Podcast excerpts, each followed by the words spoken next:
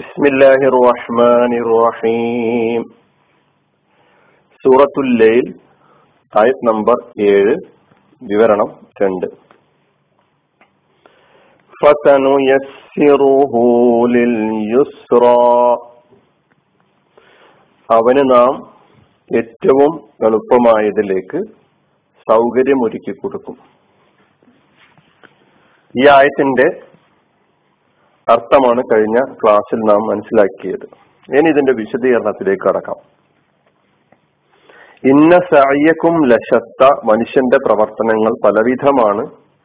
അതിന് രണ്ടായിട്ട് തിരിക്കാം, രണ്ട് വകുപ്പുകളിലായിട്ട് തിരിക്കാം. അതിലൊന്നാമത്തെ വകുപ്പ് ഒരു നന്മയുടെ വകുപ്പാണ്, നന്മയുടെ പ്രവർത്തനങ്ങളുമായി ബന്ധപ്പെട്ടതാണ്. അതിലെ പ്രധാനപ്പെട്ട മൂന്ന് കാര്യങ്ങൾ നമ്മൾ പറഞ്ഞു. അമ്മാമൻ അഅ്താ വത്തഖാ വസദ്ദഖ ബിൽ ഹുസ്ന, ആ വകുപ്പിൻ ആ പ്രയത്നത്തിന്റെ ആ പ്രവർത്തനത്തിന്റെ ഫലം എന്തായിരിക്കും എന്നാണ് ഈ ആയത്ത് നമ്മെ പഠിപ്പിക്കുന്നത്. ആ നിലപാട് സ്വീകരിച്ചുകൊണ്ട് മുന്നോട്ട് പോകുന്ന ഒരു വ്യക്തിയെ സംബന്ധിച്ചിടത്തോളം അയാൾക്ക് ലഭിക്കുന്ന ഫലം ഫസനുയസ്സിറുഹു ലിൽ യുസ്റ, ഏറ്റവും എളുപ്പമായത്, ഏറ്റവും സുഗമമായ സരണി, അതാണ് അൽ യുസ്റ. അത് മനുഷ്യ പ്രകൃതിയുടെ താല്പര്യമാണ് എന്നുള്ളതാണ്. ഖുർആൻ വ്യാഖ്യാതാക്കൾ അൽ യുസ്റ എന്ന ഈ പദത്തിന് നൽകിയിട്ടുള്ള വിശദീകരണങ്ങളിൽ പലതും നമുക്ക് കാണാൻ കഴിയുന്നുണ്ട്. അതിലൊന്ന് അമലുൽ ഖൈർ, നന്മയുടെ പ്രവർത്തനങ്ങൾ. അപ്പൊ നന്മയുടെ പ്രവർത്തനങ്ങൾ ചെയ്യാൻ വേണ്ട സൗകര്യങ്ങൾ ചെയ്തു കൊടുക്കുന്നുള്ളതാണ്. അത് എളുപ്പമാക്കി കൊടുക്കും. അത് ചെയ്യാൻ അവനെ സംബന്ധിച്ചിടത്തോളം ക്ലേശകരമായ അനുഭവം അനുഭവപ്പെടുകയില്ല. വളരെ സുഗമമായ അനുഭവമാണ് അവനക്ക് ഉണ്ടാവുക എന്നുള്ളതാണ്. മറ്റൊരു വിശദീകരണം അൽ യുസ്റ എന്നത് കൊണ്ട് ഉദ്ദേശിക്കുന്ന അൽ ജന്ന, സ്വർഗമാണ്. സ്വർഗത്തിനായുള്ള പ്രവർത്തനങ്ങൾ ചെയ്യുക എന്നത് അവന് വളരെ അനായാസകരമായിരിക്കും എന്നാണ്. മൂന്നാമത്തെ ഒരു വിശദീകരണം അൽ യുസ്റക്ക് നൽകിയിട്ടുള്ള അൽ ഇസ്ലാം. അൽ യുസ്റ എന്നത് കൊണ്ട് ഉദ്ദേശിക്കുന്ന അൽ ഇസ്ലാം തന്നെയാണ്. അപ്പൊ അങ്ങനെ നമ്മൾ ഇതൊക്കെ മൊത്തം എടുത്ത് പരിശോധിച്ച് നോക്കുമ്പോൾ അല്ലാഹു സുബ്ഹാനഹു വ തആല നമ്മുടെ മുമ്പിൽ അവതരിപ്പിച്ചിട്ടുള്ള നമ്മുടെ പ്രകൃതത്തിന് യോജിച്ച ഇണങ്ങുന്ന ആ വഴിയുണ്ടല്ലോ, അതാണ് ഇവിടെ ഉദ്ദേശിക്കുന്നത്. പടച്ച തമ്പുരാന്റെ തൃപ്തിക്കിണങ്ങിയ വഴി, നമ്മുടെ മനസ്സാക്ഷി നമ്മളോട് ആവശ്യപ്പെട്ടുകൊണ്ടിരിക്കുന്ന വഴി, തിന്മ ചെയ്യാൻ വേണ്ടി നമ്മുടെ മനസാക്ഷി നമ്മോട് ആവശ്യപ്പെടുകയില്ല. പക്ഷെ നാം തിന്മ ചെയ്യുമ്പോഴൊക്കെ നമ്മെ കുറ്റപ്പെടുത്തിക്കൊണ്ടിരിക്കും ഈ നമ്മുടെ ഉള്ളിലുള്ള നന്മയുടെ കണിക. അപ്പൊ മനസ്സാക്ഷിക്കിണങ്ങിയ വഴി, ആ വഴിയിൽ മനുഷ്യൻ അവന്റെ ആരോഗ്യവും മനുഷ്യൻ അവന്റെ സമ്പത്തും മനുഷ്യൻ അവന്റെ വിജ്ഞാനവും മനുഷ്യൻ അവന്റെ ബുദ്ധിയും തുടങ്ങി തുടങ്ങിയ കഴിവുകളൊക്കെ തന്നെ ആ നന്മയുടെ വഴിയിൽ അവൻ ചെലവഴിക്കുമെന്നുള്ളതാണ്. കാരണം എനിക്കെന്റെ ആരോഗ്യം എന്റെ റബ്ബ് നൽകിയിട്ടുള്ളത് എന്തൊന്നിനു വേണ്ടി ഉപയോഗപ്പെടുത്തണം എന്നാണോ എന്റെ റബ്ബ് ആവശ്യപ്പെട്ടത്, അവൻ ആഗ്രഹിക്കുന്നത്, അതിനു വേണ്ടി തന്നെ നൽകാൻ ഞാൻ തയ്യാറായി. എന്റെ റബ്ബ് എനിക്ക് നൽകിയിട്ടുള്ള സമ്പത്ത്, എനിക്ക് നൽകിയിട്ടുള്ള ബുദ്ധിശക്തി, എനിക്ക് നൽകിയിട്ടുള്ള വൈജ്ഞാനികമായ കഴിവ്, അതൊക്കെ ഞാൻ അവൻ ആഗ്രഹിക്കുന്ന, അവൻ ചെലവഴിക്കണമെന്ന് ആവശ്യപ്പെട്ടിട്ടുള്ള വഴിയിൽ അവന്റെ തൃപ്തിക്കനുസരിച്ച് ചെലവഴിക്കാൻ ഉപയോഗപ്പെടുത്താൻ ഞാൻ തയ്യാറാണ് എന്ന് തീരുമാനിച്ചിരിക്കുകയാണ്. അങ്ങനെയുള്ള ആ വഴിയിലാണ് മനുഷ്യന് ഇരുലോകത്തും സമാധാനം ലഭിക്കുകയുള്ളൂ എന്നുള്ളതാണ്. അവനവന്റെ സമ്പത്ത് നന്മക്ക് വേണ്ടി മാത്രമേ ഉപയോഗിക്കുകയുള്ളൂ. അവൻ ആളുകളോട് പെരുമാറുന്നത് നല്ല നിലയിലായിരിക്കും. അവൻ തിന്മകളുടെ പിന്നാലെ പോകാൻ ഒരു നിലക്കും സന്നദ്ധനാവുകയില്ല, ആഭാസങ്ങളുടെ പിന്നാലെ പോവുകയില്ല. എല്ലാതരം ഇടപാടുകളിലും ജാഗ്രത പുലർത്തുന്ന, സത്യസന്ധത പുലർത്തുന്ന, സൂക്ഷ്മത പുലർത്തുന്ന ആളായിരിക്കും അവർ. വഞ്ചനയും കാപട്യവും തുടങ്ങിയ പൈശാചികമായ ദുർബോധനങ്ങൾക്ക് അടിമപ്പെട്ട് മനുഷ്യൻ പ്രവർത്തിച്ചു കൊണ്ടിരിക്കുന്ന ഈ ദുസ്വഭാവങ്ങൾ ഉണ്ടല്ലോ, അതിൽ നിന്ന് ദൂരെ നടക്കാൻ ശ്രമിച്ചുകൊണ്ടിരിക്കുന്നവനായിരിക്കും അവൻ. അപ്പൊ അങ്ങനെയുള്ള മനുഷ്യനെ സംബന്ധിച്ചിടത്തോളം അവൻ ഏത് സമൂഹത്തിൽ ജീവിച്ചാലും, അവൻ ഏത് സമൂഹത്തിന്റെ ഇടയിൽ ജീവിക്കേണ്ട സാഹചര്യങ്ങൾ ഉണ്ടായിരുന്നാലും, ആ സമൂഹത്തിന്റെ ഇടയിൽ ഈ പറയുന്ന വ്യക്തികൾക്ക്, ഈ നിലപാട് സ്വീകരിക്കുന്ന വ്യക്തികൾക്ക് അമ്മാമൻ ആക്ക വസ്തക വസദ്ദന ഒരു വിലയുണ്ടാകും, ഒരു നിലയുണ്ടാകും. ആളുകൾക്കിടയിൽ അവന് സ്വാധീനമുണ്ടാകും.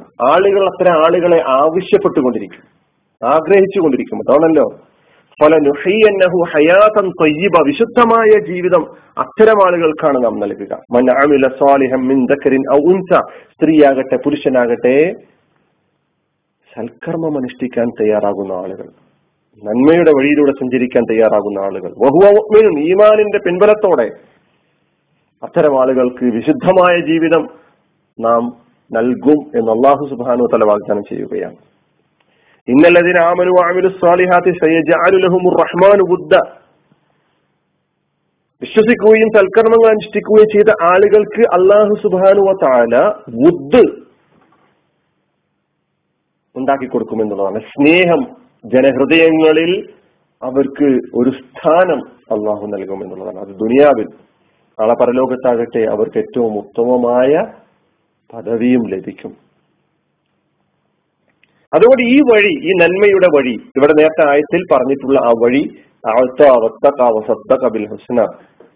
അതാണ് മനുഷ്യന് ഇരു ലോകത്തും സന്തോഷം നൽകുന്ന വഴി. അതിനെ കുറിച്ചാണ് അള്ളാഹു സുബ്ഹാനഹു വ തആല ഇവിടെ ഫസനു യസ്സിറുഹു ലിൽ യുസ്റ എന്ന് പറഞ്ഞിട്ടുള്ളത്.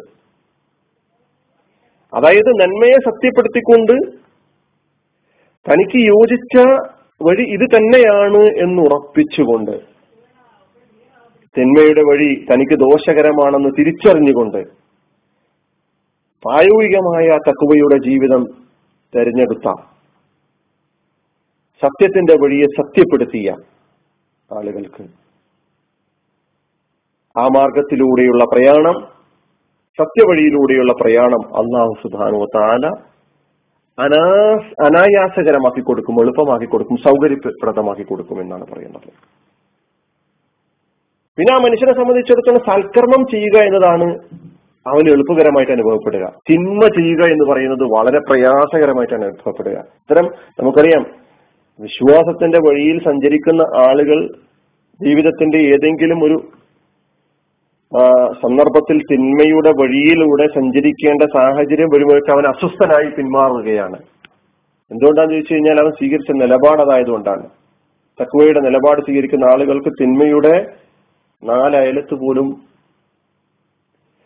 എത്തുക എന്ന് പറയുന്നത് അസ്വസ്ഥത ഉണ്ടാക്കുന്ന കാര്യമാണ്. അപ്പൊ പാപകർമ്മം ചെയ്യുക എന്ന് പറയുന്നത് അവർക്ക് പ്രയാസകരമായിരിക്കും. ഹറാമിനു ഹറാമുകളോടുള്ള അവരുടെ നിലപാട് തൊടാൻ പറ്റാത്ത തീക്കട്ടയാണ് ഹറാമുകൾ. അതുകൊണ്ട് അതിന്റെ അടുത്ത് സമീപിക്കരുത്. എന്തെങ്കിലും ലാഭം ലഭിക്കും എന്ന് കണ്ടു കഴിഞ്ഞാൽ ഹറാമിന്റെ പിന്നാലെ പോകുന്ന ആളുകൾ മനസ്സിലാക്കേണ്ടതുണ്ട്. വിശ്വാസത്തിന്റെ ദൗർബല്യമാണ്. അത്തരം ആളുകൾക്ക് നന്മയുടെ വഴിയിലൂടെ സഞ്ചരിക്കാൻ സാധിക്കുകയില്ല. അത്തരം ആളുകൾക്ക് മുമ്പിൽ നന്മയുടെ വഴി എളുപ്പകരമായിട്ട് അനുഭവപ്പെടുകയില്ല. അവർക്ക് തിന്മയുടെ വഴിയായിരിക്കും എളുപ്പമായിട്ട് അനുഭവം. നമുക്ക് പിന്നീട് വിശദീകരിക്കാനുള്ളതാണ്. ഈ നന്മയുടെ വഴി സ്വീകരിച്ച ആളുകൾ ദുർവൃത്തികളുടെ കാരണങ്ങൾ കാണുമ്പോൾ, ദുർവൃത്തികളുടെ സാഹചര്യങ്ങൾ കാണുമ്പോൾ അവർ ഉറച്ചു മനസ്സിലാക്കുന്നു, നരകത്തിന്റെ കവാടങ്ങൾ എന്റെ മുന്നിൽ തുറക്കപ്പെടുകയാണ്, അതുകൊണ്ട് ആ കവാടത്തിനടുത്തേക്ക് പോകാൻ ഞാൻ തയ്യാറല്ല. ഈ നിലപാട് സ്വീകരിച്ച ആളുകൾക്ക് നമസ്കാരാദി കാര്യങ്ങളൊന്നും തന്നെ ഭാരമായി അനുഭവപ്പെടുകയില്ല. നമസ്കാരവും സക്കാത്തും നോമ്പും ഹജ്ജും ഒക്കെ തന്നെ ഇന്ന് ഭാരമായിട്ട് നമുക്ക് അനുഭവപ്പെടുന്നുണ്ടെങ്കിൽ നമ്മുടെ നിലപാട് ഇതല്ല എന്നുള്ളതാണ്. ഫഅമ്മാമൻ അഅ്താ വത്തഖാ വസദ്ദഖ ബിൽ ഹുസ്ന എന്ന് പറയുന്ന നിലപാടല്ല. അതുകൊണ്ട് നമുക്ക് നന്മയുടെ വഴി പ്രയാസകരമായിട്ട് അനുഭവപ്പെടുന്നു. നമസ്കാരത്തിന്റെ ടൈമാകുമ്പോൾ നിസ്കാരത്തിലേക്ക് പോവുക എന്ന് പറയുന്നത് പ്രയാസകരമായിട്ട് നമുക്ക് അനുഭവപ്പെടുന്നുണ്ടെങ്കിൽ നമ്മൾ തിരിച്ചറിയേണ്ടതുണ്ട് നമുക്ക് എവിടെയോ തെറ്റ് സംഭവിച്ചു കൊണ്ടിരിക്കുന്നുണ്ട് എന്ന്. നമസ്കാരം ഭാരമായി അനുഭവപ്പെടുകയില്ല എന്ന് മാത്രമല്ല, നിസ്കാരത്തിന് സമയമായാൽ പിന്നെ അത് നിർവഹിക്കുന്നത് വരെ ഈ നിലപാട് സ്വീകരിച്ച ആൾക്ക് അസ്വസ്ഥതയാണ് ഉണ്ടാവുക. അത് നിർവഹിച്ചു കഴിഞ്ഞാലേ സമാധാനം കിട്ടുള്ളൂ. സക്കാത്തിന്റെ കാര്യമാണെങ്കിൽ നിസ്കാരവും സക്കാത്തൊക്കെ ഖുർആൻ വളരെ അടുത്തടുത്താണ് പറയാറുള്ളത്. നിസ്കാരം കഴിഞ്ഞാൽ പിന്നെ സക്കാത്തിന്റെ കാര്യം ഖുർആൻ ഒരുപാട് ആയത്തുകളിൽ ഒരുപാട് സ്ഥലങ്ങളിൽ ഒരുമിച്ച് പറഞ്ഞിട്ടുണ്ട്. അപ്പൊ സക്കാത്ത് കൊടുക്കുമ്പോൾ അവന് യാതൊരു ദുഃഖവും ഉണ്ടാവില്ല.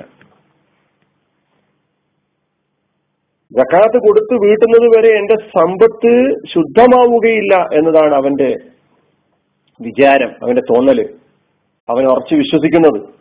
കാരണം ഈ സമ്പത്തിൽ നിന്ന് സമ്പത്തിൽ നിന്ന് സക്കാത്ത് എന്ന് പറയുന്ന എന്റെ ബാധ്യത ഞാൻ നിർവഹിക്കാത്തടത്തോളം കാലം എന്റെ സമ്പത്ത് അശുദ്ധമാണ് എന്നതാണ് അവന്റെ ഉറച്ച വിശ്വാസം. അങ്ങനെ ജീവിതത്തിന്റെ ഓരോ ചുവടിലും നന്മയുടെ വഴിയിലൂടെ സഞ്ചരിക്കാനുള്ള തൗഫീഖ് അല്ലാഹു നൽകിക്കൊണ്ടിരിക്കും. ആ വഴിയിലൂടെ സഞ്ചരിക്കാനുള്ള സഹായം അല്ലാഹു നൽകിക്കൊണ്ടിരിക്കും. ആദ്യമൊക്കെ തന്നെ നന്മയുടെ വഴി സ്വീകരിക്കുമ്പോൾ നമുക്ക് ദുർഘടമായ പാതയായിട്ട് തോന്നി എന്ന് വരാം. ഖുർആനിൽ ദുർഘടമായ പാത താണ്ടാൻ തയ്യാറായിട്ടില്ല എന്ന് നമ്മൾ പഠിക്കാൻ പോകുന്ന സൂറത്തിൽ വരുന്നുണ്ട്.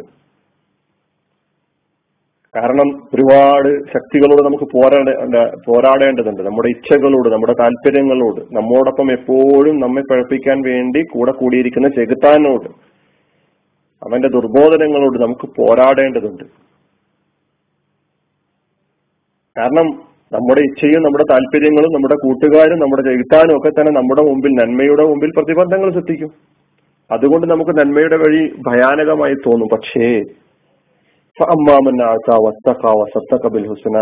നന്മയെ സത്യപ്പെടുത്തിക്കൊണ്ട് ആ മാർഗത്തിൽ ചരിക്കാൻ ദൃഢനിശ്ചയമെടുക്കുകയും അള്ളാഹു എനിക്ക് നൽകിയിട്ടുള്ള ധനം അള്ളാഹുവിന്റെ മാർഗത്തിൽ ചെലവഴിക്കുകയും തഖ്വ കൈക്കൊള്ളുകയും ചെയ്തുകൊണ്ട് ആ ദൃഢനിശ്ചയത്തെ പ്രായോഗികമായി ബലപ്പെടുത്തുകയും ചെയ്യുമ്പോൾ അമ്മാമൻ ആഴ്ത്താവസ്തക്ക ഇതിൽ പറയുന്ന കാര്യങ്ങൾ ദൃഢനിശ്ചയത്തോടു കൂടി പ്രയോഗവൽക്കരിക്കാൻ തയ്യാറാകുമ്പോൾ ഈ ദുർഘടപതയായിട്ട് ആദ്യം അനുഭവപ്പെട്ടിട്ടുള്ള ഈ ബാധ, അതിലൂടെയുള്ള പ്രയാണം എളുപ്പമായിട്ടാണ് അനുഭവപ്പെടുക.